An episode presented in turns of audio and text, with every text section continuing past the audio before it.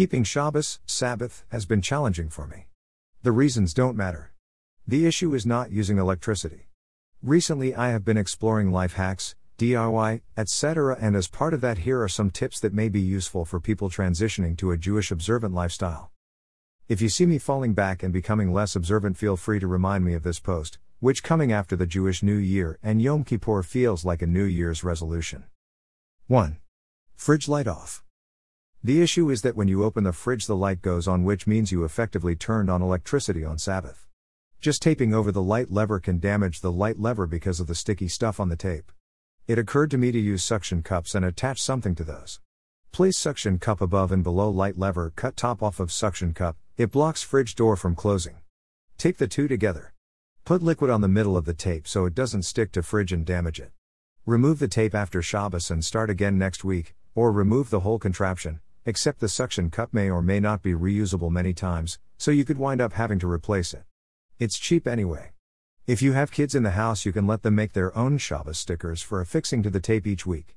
Or you can buy a decorative sticker and do it. 2. Lights and appliances. This is a Shabbos timer solution using any smart plug, for any light or appliance that plugs in. Make sure the app has a schedule function. The picture shows a strong night light in a hot plate, as well as at the timer interface. To begin, buy a smart plug. Install the app on your phone. It will guide you to get the plug on Wi Fi. Then set up a schedule for it to go on at a certain time and off at a certain time. Choose which day.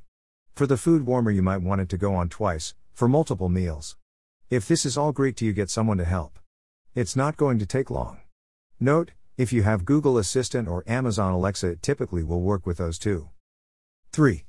Make ahead food. You're not supposed to cook on Sabbath. It is easier to get kosher certified frozen fish than fresh.